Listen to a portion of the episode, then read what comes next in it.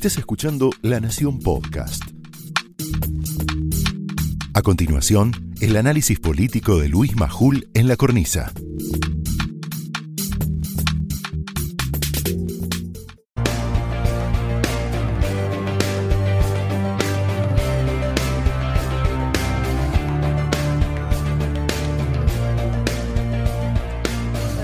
Últimas horas cambió todo y nosotros vamos a dar cuenta de eso. En la cornisa vamos a analizar junto a nuestros periodistas, eh, ya están acá eh, María Julio Oliván, Laura Di Marco, eh, Federico Andajasi y junto a nuestros invitados, eh, lo voy a decir con todas las letras, la equivocación del presidente en la comunicación fina, en todo caso, que tiene que ver con la pandemia. Confirmamos que ni la ciudad de Buenos Aires, ni la provincia, ni la provincia de Buenos Aires, ni la de Santa Fe, ni la de Córdoba van a poder gozar de esas salidas de 500 metros desde el domicilio con los niños. Después vamos a, a dar los detalles de esto y la trama política que hay detrás de esta equivocación. Pero ahora quiero meterme directamente en el programa. Quiero desarrollar el título de la editorial Alberto Fernández, aferrado al coronavirus, y Cristina Fernández de Kirchner, a su ego, aferrada, agarrada a su ego, y a un fondo millonario, y a un fondo millonario.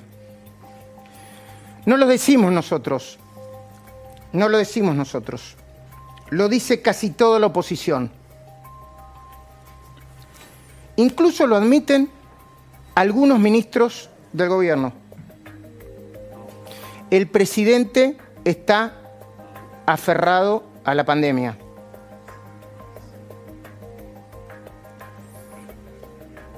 Sí, está aferrado a la pandemia. Presentalo como vos te gustó. Está aferrado a la pandemia, o mejor dicho, a la correcta, porque fue correcta, decisión de evitar contagios masivos y miles de muertes. Para mí fue correcta cuando en su momento ordenó una cuarentena estricta.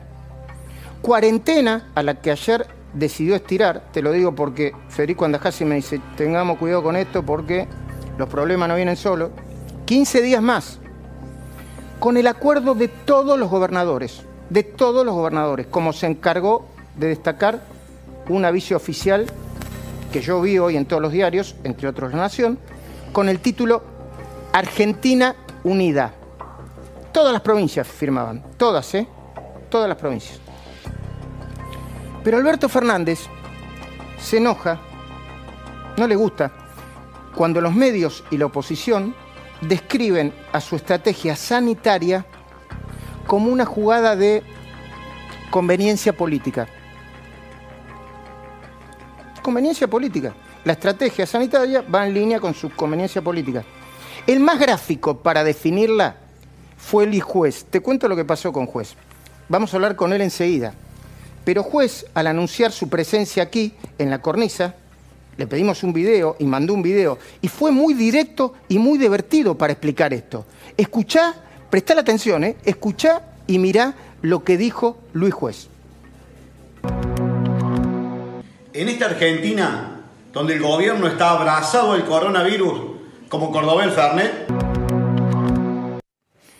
como cordobés al Fernet. Un chiste, ¿no? Pero es gráfico. Juez, pero también una parte de la sociedad, una parte muy importante, ¿eh? gente pensante y que invita a pensar. De nuevo, no autoritario, gente pensante y que invita a pensar. ¿Como quiénes? Como Laura Di Marco. Te propone pensar ella, no te dice esto es así. que-". Como quién, como María Julio Oliván. No es casualidad que ellos estén acá nos hacemos preguntas. ¿Como quién? Como Federico Andajasi, aquí presentes. Y últimamente ellos y nosotros nos estamos haciendo la pregunta correcta vinculada con la pandemia. ¿Por qué tenemos que hablar solo de la famosa curva aplanada? Yo quiero hablar de eso, obviamente hoy vamos a hablar, claro que no. ¿Por qué no podemos hablar también de la economía que se derrumba? Recién hablábamos con Suchovicki en especial coronavirus, del aumento de la inflación, que aumenta. Hay presión sobre la inflación. Hablemos de la desocupación, que va a pasar, dicen los especialistas, del 9% antes del corona al 14%, 14%, del 9 al 14%. Hablemos de la pobreza, que según Agustín Salvia, con el que hablé el viernes, ya estaría en el orden del 45%. Perdón, chicos, está 38, ¿no? 38. Sí, Sí. Por, por encima. Está, está por encima de 38. 38. El dólar a 120, el riesgo país a más de 4.000 puntos. Y el peligro, porque hay peligro de default. Ojalá que no suceda. Sería una mala noticia. Bueno, Miguel Broda es uno de los analistas económicos más escuchados de la Argentina. En realidad, lo está consultando todo el tiempo mucha gente, muy difícil hablar con él. Bueno, nosotros vamos a darnos el lujo de conversar con él sobre estos asuntos, en un ratito nada más. ¿Por qué no lo haríamos? Lo que me dice siempre eh, Laura, ¿por qué no se puede hablar de esto? Si te putean, te dicen que sos traidor a la patria, que no estás ayudando. ¿Cómo que no estamos ayudando? Hacemos nuestro laburo, iluminamos lo que hay que iluminar. Y decimos lo que está bien. Decimos también lo que está bien. Nosotros comprendemos, yo por lo menos comprendo, por qué al presidente no le gusta esta agenda extra sanitaria, extra corona. Porque inteligente y previsor como es, imaginará que al poner estos graves asuntos sobre la mesa, como lo hacemos acá, yo no voy a hablar de mis colegas, no vas a encontrar muchos programas de televisión que hablen de estos temas, ¿eh? Vos hacés lo que tengas que hacer. Pero bueno, evidentemente, parece que no hay mucha gente que habla de esto. Al hablar de estos temas, los niveles de aceptación de los que goza ahora Alberto, escuchen esto, solo alcanzados en su momento por Néstor Kirchner, después del que se vayan todos, y por Raúl Alfonsín, después de la restauración, después de la dictadura y la restauración del sistema democrático. Estos números, que son siderales, ¿a cuánto llegan, eh, eh, Laura, que vos el otro día lo citabas? Pues, Eh, a la aprobación de su gestión al Sí. 56%, pero en su imagen hay consultoras que le dan el 80%. 80%. Bueno, si nosotros discutimos todos estos temas que no tienen que ver con el coronavirus, esa imagen, esa intención de voto, imagen positiva, podría empezarse a aplanar un poco. ¿Viste ahora que, que hablamos de curva? Aplanarse como la curva de contagios del COVID-19. Pero nosotros somos periodistas. Los sanitaristas que se ocupen del coronavirus. Nuestro laburo consiste en iluminar las cuestiones que el poder pretende ocultar. Ese es nuestro laburo. Y lo vamos a seguir haciendo, ¿eh? El mismo razonamiento, el mismo razonamiento que hacemos sobre una parte que enoja a Alberto, corresponde aplicar a la audaz y peligrosa, ¿eh? peligrosa jugada multipropósito de Cristina. Audaz y peligrosa jugada multipropósito de Cristina. La vicepresidenta, si no lo sabés, porque estabas distraído, porque no pudiste leer los diarios, Mira todas las cosas que hizo. Presionó a la Corte junto a su asesora jurídica en el Senado, Graciana Peñaflor, Peñafort. ¿Para qué? Para recuperar centralidad. Porque su imagen viene cayendo, no muy rápido, pero sin pausa. Mirá otra cosa que hizo. Convalidó el llamado a la violencia que impulsó la misma Peñafort al amenazar con, entre comillas, escribir la historia con sangre o con razones. Acá está Guado Wolf, que la denunció por incitación a la violencia. Enseguida vamos a tener un mano a mano con él y junto con Luis Juez. Logró Cristina que la Corte, al rechazar su planteo, admitiera que el Senado puede sesionar de manera virtual.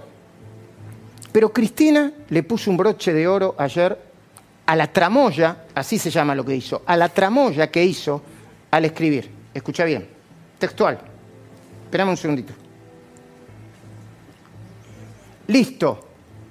El Congreso de la Nación ya puede sesionar virtualmente y nadie podrá cuestionar esa modalidad para la sanción de las leyes. Fin. Mira cómo arranca su tuit. Listo.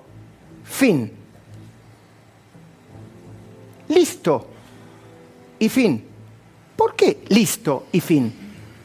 En serio, en serio. ¿Qué significa listo y fin? ¿Por qué? ¿Por qué nosotros tenemos que aguantar que una vicepresidenta de la nación nos hable así? ¿Por qué tenemos que aguantar que una vicepresidenta de la nación nos hable así? Listo y fin, en todo caso, se parece más que nada. ¿Te acordás del la tenés adentro de Diego Armando Maradona? Ese es el lenguaje y el tono del lenguaje que tiene Cristina. Se parece al la tenés adentro, o te acordás cuando Cristina, en Rosario, en el acto del Monumento a la Bandera, después de la tragedia de Once, dijo, no sé si tenemos, por ahí lo tenemos ese video, por ahí no. Bueno, dijo, vamos por todo. No es el lenguaje de una política, de un dirigente que busca consenso, es un lenguaje barra brava, es un lenguaje de compadrito, pendenciero. Mostrame, dale.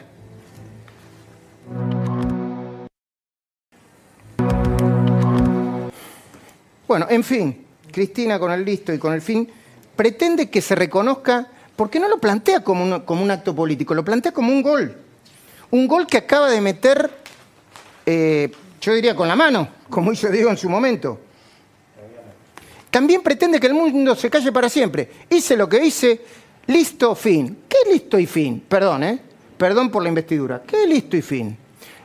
Perdón, Federico, ¿sabes que a mí me enoja un poco esto? Sí, Luis, pero además... Estamos naturalizando, te doy, estamos naturalizando una manera de hablar prepotente y lo escribe en tweet y todos los argentinos nos quedamos calladitos porque es la vicepresidenta. Claro, pero además hay, hay un engaño, porque la, Corte no falló este, a favor de lo que planteaba ella. Sencillamente lo que hizo es no dar lugar a esa denuncia. Es decir, no había ningún caso judicial. La Corte no puede pronunciarse sobre un caso este, en el aire, abstracto. No había ningún caso, con lo cual la Corte le dijo, no hay nada sobre lo cual opinar. Y esto lo presenta como una victoria. Siempre hicieron lo mismo. ¿Compartís, Laura, Di Marco? Sí, pero además me parece, me detendría en la gravedad de que avala a su abogada cuando habla de sangre, ¿no? De escribir la historia con, con sangre, si no es a través de las razones. Y en el mucho más grave silencio sonoro del presidente Alberto Fernández, que tampoco dijo nada.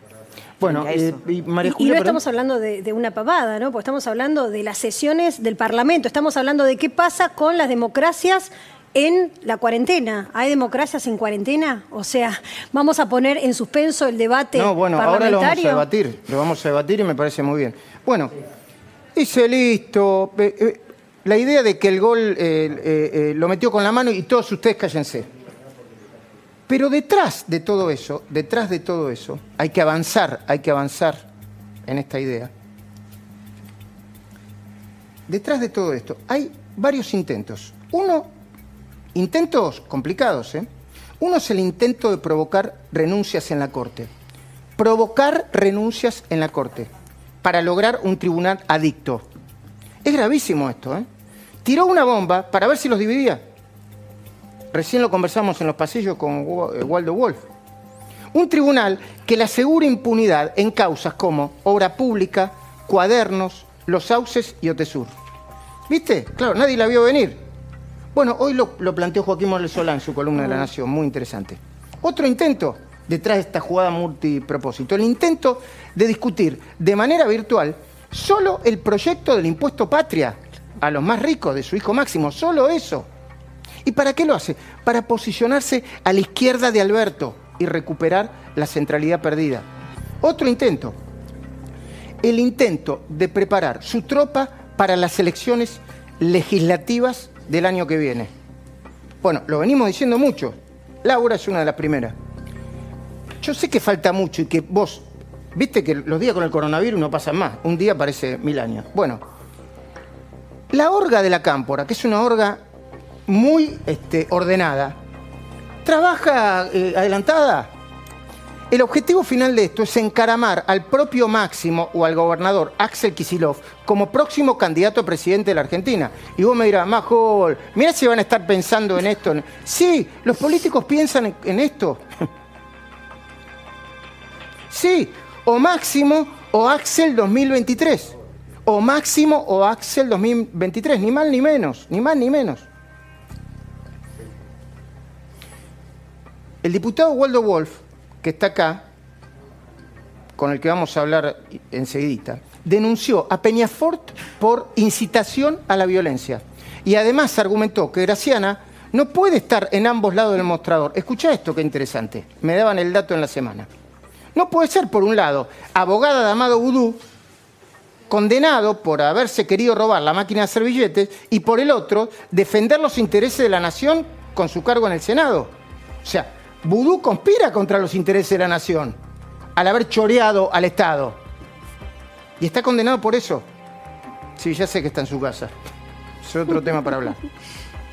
Pero hablando de la desesperación de Cristina por recuperar la centralidad y de tomar el poder siempre en su propio beneficio, quiero detenerme en tres cuestiones muy relevantes. Una, el papel de Cristina en el escandaloso pedido del secretario de Derechos Humanos, Horacio Pietragaya, para mandar a la casa al corrupto confeso, repito, corrupto confeso de Ricardo Jaime. Además de pedir la liberación de Luis Delía y del lavador confeso de dinero, también Martín Báez. Dos, el papel de Cristina en el intento de liberar, escucha bien, ¿eh? porque tenemos mucha información sobre el tema, a miles de presos por la gran excusa del coronavirus. Los presos de la corrupción K y de los otros. Impulsado, además, por el juez de la casación de la provincia, acordate este nombre y este apellido, Víctor Violini, Víctor Violini, y un miembro de la Comisión de la Memoria, acordate este nombre y este apellido, Cipriano García. Están trabajando para eso. Es un verdadero escándalo. Te vamos a dar dentro de un ratito información muy sensible sobre eso.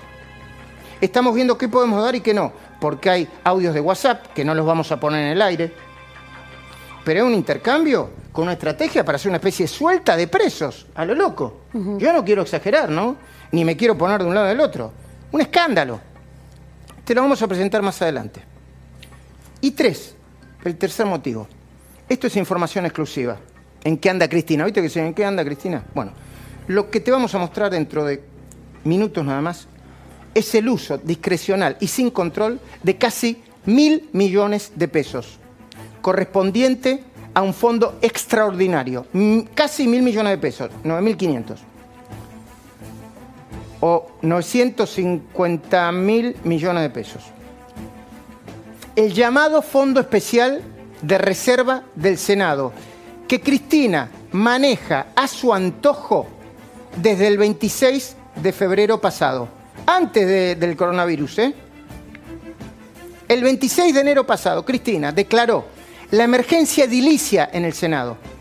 Y presta atención, ella declaró la emergencia antes de la gran excusa de la pandemia. ¿Y qué implica esto? ¿Sabés lo que implica? Que con emergencia puede hacer lo que se le canta con esos fondos. Sobre los pedidos oficiales de Pietragaya de soltar a los presos de la corrupción K y la avanzada de otros delirantes para liberar a miles de presos en la provincia, hay algo que Cristina podría hacer, si es que de verdad no está detrás de ambas iniciativas. Ponele que yo soy un paranoico, ¿no? Conspirativo. Espera un segundito. ¿Qué puede hacer Cristina? Si yo soy un loco que digo que está detrás de todo, ¿qué podría hacer Cristina? Bueno, debería, salir, debería salir a desmentirlo. ¿no? Exactamente. Lo mismo que el presidente Alberto Fernández. Además, alguien puede suponer que un secretario de Derechos Humanos, que es el hijo político de Cristina Kirchner y que tiene toda una historia eh, que está con Néstor y Cristina Kirchner desde la primera hora, puede cortarse solo sin el aval de su jefa. No me refiero a los sardos, sino a Cristina. Mirá qué sencillo. Porque, bueno, yo trato de hablar con gente cercana a Cristina para entenderla mejor y para no eh, plantear la idea de que soy un loco que... Bueno, si no es cierto que Cristina está detrás de esto, ni detrás de Pietragaya, ni detrás de lo de la provincia de Buenos Aires, de, una especie suelta de presos, que lo niegue, que diga estoy en contra. ¿Cuál será el costo político? Estoy en contra.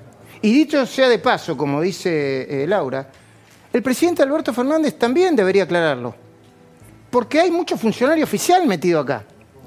Y sobre el Fondo Especial de Reserva del Senado, la especialista en temas de corrupción, Silvina Martínez, nos va a dar detalles enseguida.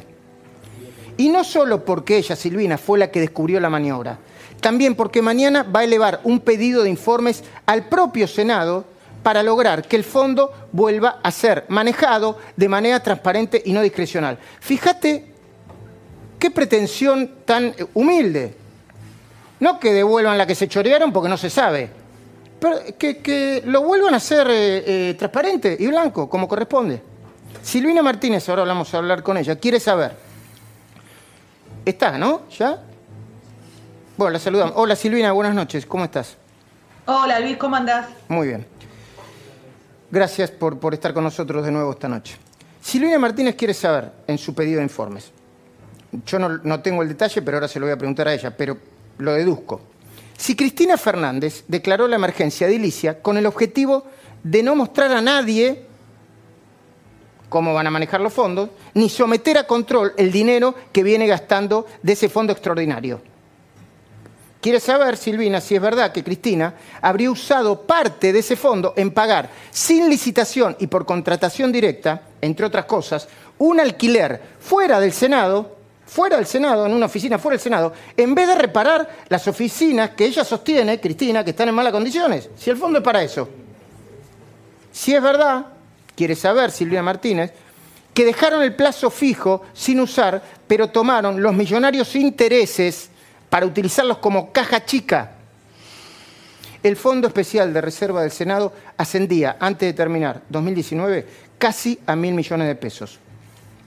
Con semejante suma se podría adquirir, de acuerdo a los precios sugeridos por el Gobierno Nacional, por lo menos 1.400 respiradores mil millones de pesos, mil cuatrocientos respiradores. Nosotros le pusimos a este informe que enseguida vas a ver la cajita feliz o la cajita de la felicidad de Cristina, porque manejar fondos públicos sin tener que rendir cuentas es lo que más felicidad les da a los funcionarios de cualquier color político dispuestos a meter la mano en la lata. Anticipos y nos metemos. Dale. Cuidarnos es tarea de todos. Retira efectivo desde la aplicación Superviel Jubilados. Entra en la aplicación y genera un código. Luego un familiar o tu apoderado retira el efectivo en un cajero automático. Mira el paso a paso en superviel.com.ar.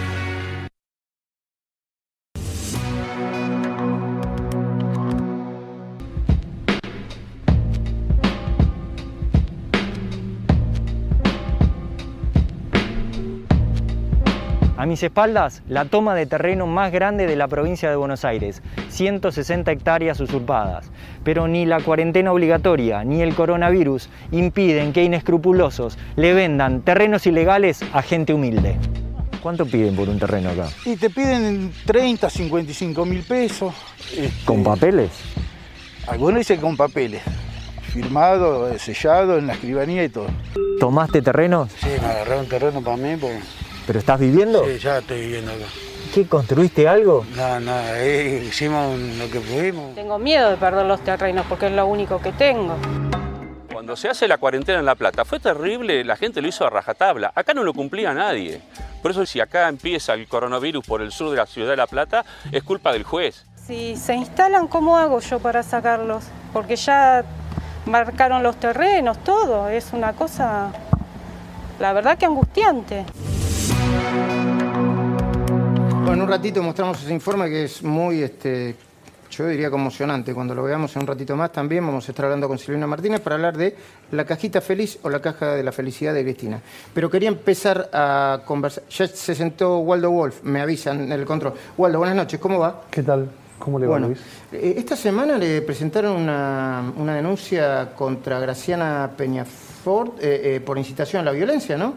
Así es, junto con otros diputados le presentamos una denuncia porque eh, consideramos que amenazó a la Corte Suprema, dijo que si no entendían por las razones, entenderán por la sangre.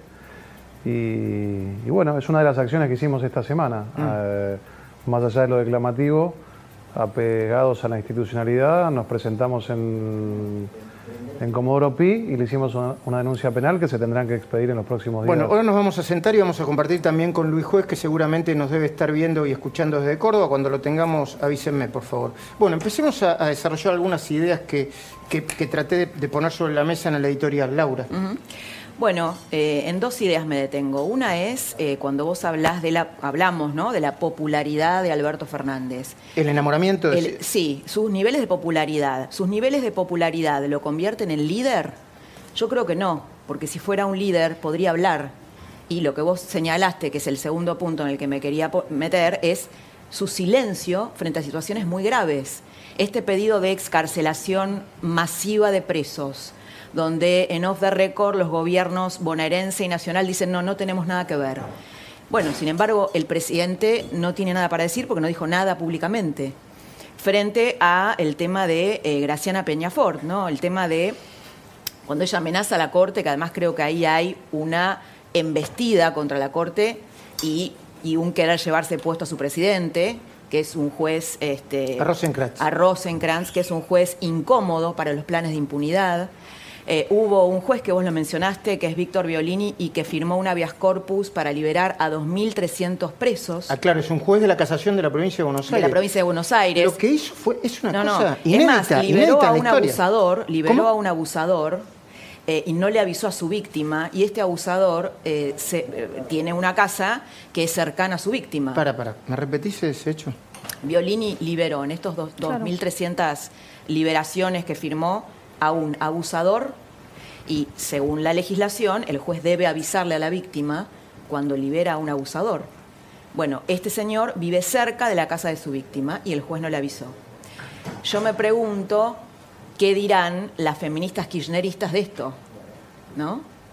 No, bueno, pero ¿Qué dirán de esto? Porque además están de acuerdo con es que un juez que fue abusadores no oculta su intención de ser candidato a intendente Sí, de La. Plata, o sea, es un juez Ah, es un juez militante. Claro, es un Es- juez sí, claro, que tiene una es un juez actividad política, o sea, directamente, o sea, lo que vos estás contando y contás en tu editorial es cómo todos los caminos conducen a la estructura política de alguna forma, ¿no? Y aparte, bueno, no sé si, perdón, eh, que, que tal vez querías intervenir vos No, primero. no, no, termina, termina tu No, idea. Tengo, aparte- tengo muchas cosas para decir, pero. es Yo me quedé con el tema de los 1.500 respiradores que se podrían comprar con el fondo que 1.400. 1.400 que maneja este, Cristina Kirchner. Justamente son los 1.500 respiradores los que anunció el presidente Fernández que eran necesarios comprar cuando dio la anterior conferencia de prensa. Ayer dijo que se habían comprado 700.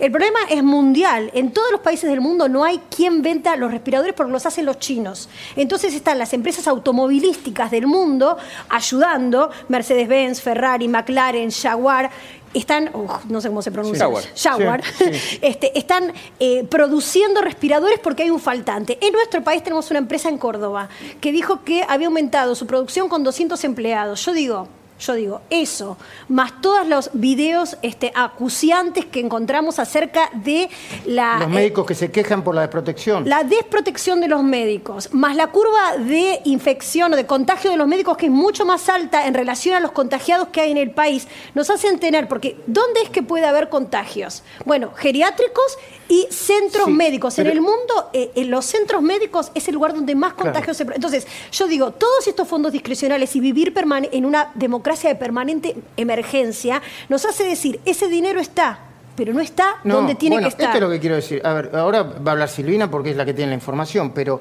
el tema de sentarse arriba de un fondo discrecional y oscuro, sin que vea nadie, eso se podría convertir tranquilamente en un fondo de emergencia, porque ¿qué urgencia tiene el Senado para arreglar, para alquilar oficinas o para arreglar un, un- un, eh, un inmueble si no está funcionando? ¿Qué más bueno, urgente pero que es que? Cristina confunde como cuando era presidenta El Estado. el Estado con su Con- propia persona, ¿no? Fede. Entonces, A ver, hay, hay cosas muy interesantes para, para razonar y yo le pido a la gente que tratemos de pensar juntos. A ver, ¿para quién está jugando Cristina? ¿Para quién está jugando? ¿Para, eh, para Alberto? No. Me pregunto, ¿está jugando? Porque, a ver, ¿a quién le conviene la liberación de presos? ¿A quién le conviene que miles de presos peligrosísimos salgan a la calle y a quién le conviene lidiar con esa inseguridad que se va a crear? Al- ¿Le conviene a, a No, Alberto, no le conviene. No, no. Ah, Al presidente, bueno, con el problema que tiene el país es una... es ¿y una- por qué Alberto no dice nada? Bueno, Alberto no dice nada porque no puede decir nada. Porque Bueno, está ahí- ahí vamos, Bueno, pero, ¿no? pero, pero es interesante pensar esta relación entre Cristina y Alberto. Estos movimientos de Cristina que no lo favorecen a Alberto. Traer médicos cubanos. ¿Vos te crees que Alberto lo hace feliz traer estos médicos cubanos? No, porque tiene que explicarle a los médicos argentinos, porque hay médicos argentinos varados que no pueden llegar, porque es oscuro, no se sabe cuánto se va a pagar, cuánto le va a quedar a cada médico. Entonces, Todo oscuro, hay todo, viste, cada decisión que se toma. Los médicos cubanos, no, yo no fui, no, ¿quién son? Son 2.500 Bueno, no están acá. No, están- argentinos varados que están pero- haciendo una campaña. pero te no, no, no, no. Y después, la oscuridad. Esta cosa de que, viste, Llegaron tres aviones de China. No se sabe. ¿De no aerolíneas? Sí, sí, No. de aerolíneas. Ah, sí. El vuelo épico, es un vuelo, a ver, es un avión que, que- que vuela hasta China, no, no, no pasa nada, quiero decir. Este, el, el gran trajo vuelo épico. Bueno, trajeron tres, eh, tres, tres aviones este, de carga completa. Ahora bien, no se sabe de esos insumos cuánto son donaciones, cuánto es compra, cuánto se gastó. ¿Cuánto llegó, digo, este, en, en volumen eh, traducido en, en plata? Todo raro. No se sabe No, nada. pero lo- a ver, lo podrían aclarar. Está bien. Lo podrían aclarar. Aerolíneas, pues, cuando... Iván Ruiz de La Nación, perdón, te agrego Sí. este datito, eh, contó que el, gobierno argentino había anunciado la donación que se había comprometido con el embajador chino de estos respiradores, que es lo que vendría en estos aviones. Después eso supuestamente estaba retrasado y finalmente, dice Iván Ruiz, 20 respiradores fueron donados. Bueno, ¿Qué más hay ahí? No, no, eh, eh, bueno, o, o hay eh, inoperancia o hay algo o hay algo detrás. Pero vos, vos Sí, me o decías, hay curro vos me decías, Cristina, no, bueno, claro. Sí, claro. Pero terminá con la idea de que Cristina, o sea, Cristina, vos decís que Cristina es una quinta columna metida para amargarle la vida a Alberto.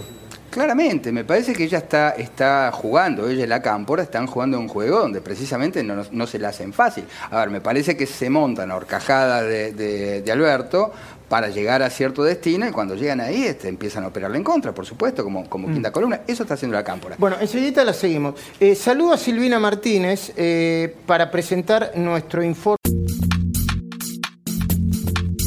Esto fue el análisis político de Luis Majul en La Cornisa, un podcast exclusivo de La Nación. Escucha todos los programas en www.lanacion.com.ar. Suscríbete para no perderte ningún episodio. Estamos en Spotify, Apple Podcast, Google Podcast y en tu reproductor de podcast favorito. Seguí escuchando La Nación Podcast.